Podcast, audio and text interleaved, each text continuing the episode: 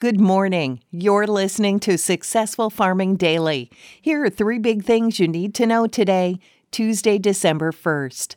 Our first big thing is soybean and grain futures were higher in overnight trading to start December on concerns about weather in Brazil and continued demand for corn. Crop stress is expected to rebuild in a third of Brazil's soybean and corn growing areas this week, though that may ease toward the weekend, Commodity Weather Group said in a report. Growing areas in the far south are expected to remain dry for at least the next 6 to 15 days, though showers are forecast to return to west central and northeastern growing regions this weekend, CWG said. Rainfall was spotty in parts of Brazil, the world's largest exporter of soybeans, and Argentina last week, which could lead to increased plant stress in the South American countries. Rainfall levels through December 3rd are expected to be well below normal in Mato Grosso, Mato Grosso do Sul, Goiás, Minas Gerais, and Bahia.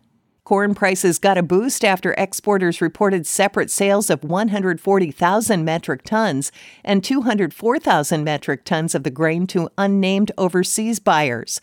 Exporters are required to report sales of 100,000 metric tons or higher to the U.S. Department of Agriculture.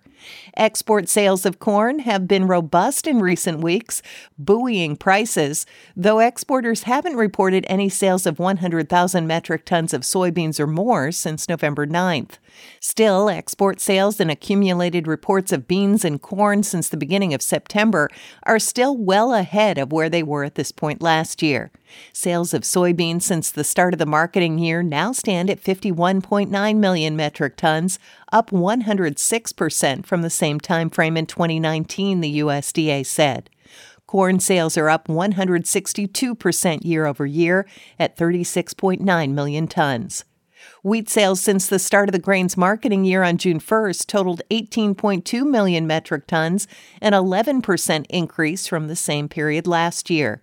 Soybean futures for November delivery rose five and three quarter cents to eleven dollars seventy four and a quarter cents a bushel overnight on the Chicago Board of Trade. Soy meal added one dollar eighty cents to three hundred ninety two dollars thirty cents a short ton, and soy oil gained 39 hundredths of a cent to 37.88 cents a pound. Corn futures rose two and a half cents to $4.28 and a half cents a bushel.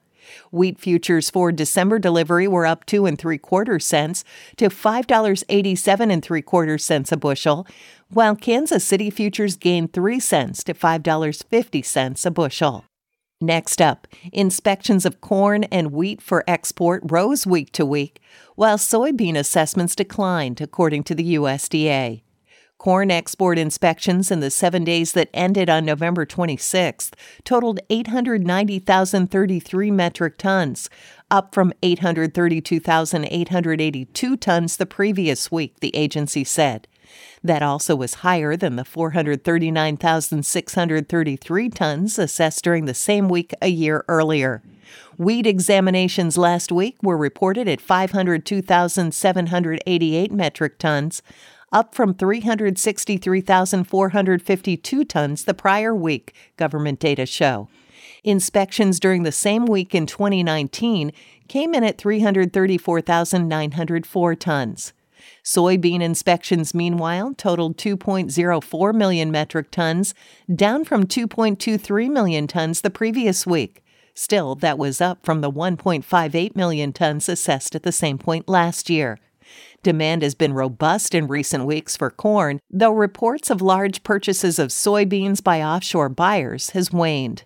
Exporters haven't reported any sales of 100,000 metric tons or more of U.S. soybeans in more than three weeks. Since the start of the marketing year on September 1st, the USDA has inspected 10.1 million metric tons of corn for overseas delivery, up from 6.05 million tons during the same time frame last year. Soybean assessments since the beginning of September now stand at 26.7 million metric tons, up from 16 million for the same period in 2019. Wheat inspections since the start of the grain's marketing year on June 1st now stand at 12.9 million metric tons, up from 12.7 million tons at the same point last year, according to USDA data. And finally, a winter storm watch has been issued for parts of central and southern Kansas and northern Oklahoma, as heavy snow is possible tomorrow, according to the National Weather Service. Accumulations are pegged from 2 to 4 inches starting Wednesday afternoon and lasting late into the night, the NWS said in a report early this morning. Road conditions are expected to be slippery and visibility will be reduced. Along with the snow, wind gusts of up to 25 miles an hour are in the forecast, the agency said. Further east, in a large chunk of land stretching from eastern Michigan through Ohio and down into Kentucky and Tennessee, winter storm warnings and weather advisories are in effect. In northern Ohio, heavy snow is already falling with up to 16 inches possible, and even higher amounts expected in higher elevations south of Cleveland, the government said. Wind gusts of up to 35 miles an hour are expected, which will make travel difficult to impossible, the agency said in a Tuesday morning report. Snow at all locations will continue through today, the NWS said. Snow will diminish from west to east this afternoon, with lingering lake effect snow expected tonight into Wednesday. Thanks for listening. Follow more news on agriculture.com.